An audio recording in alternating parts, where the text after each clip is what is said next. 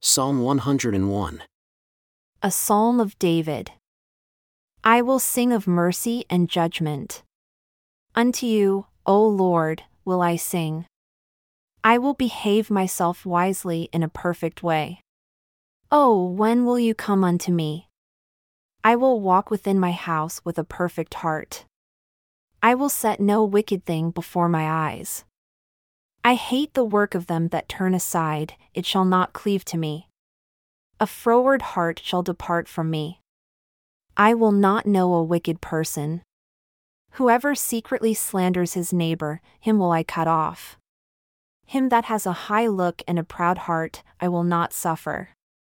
My eyes shall be upon the faithful of the land that they may dwell with me.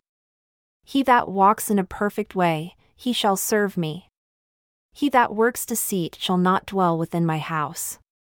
He that tells lies shall not remain in my sight.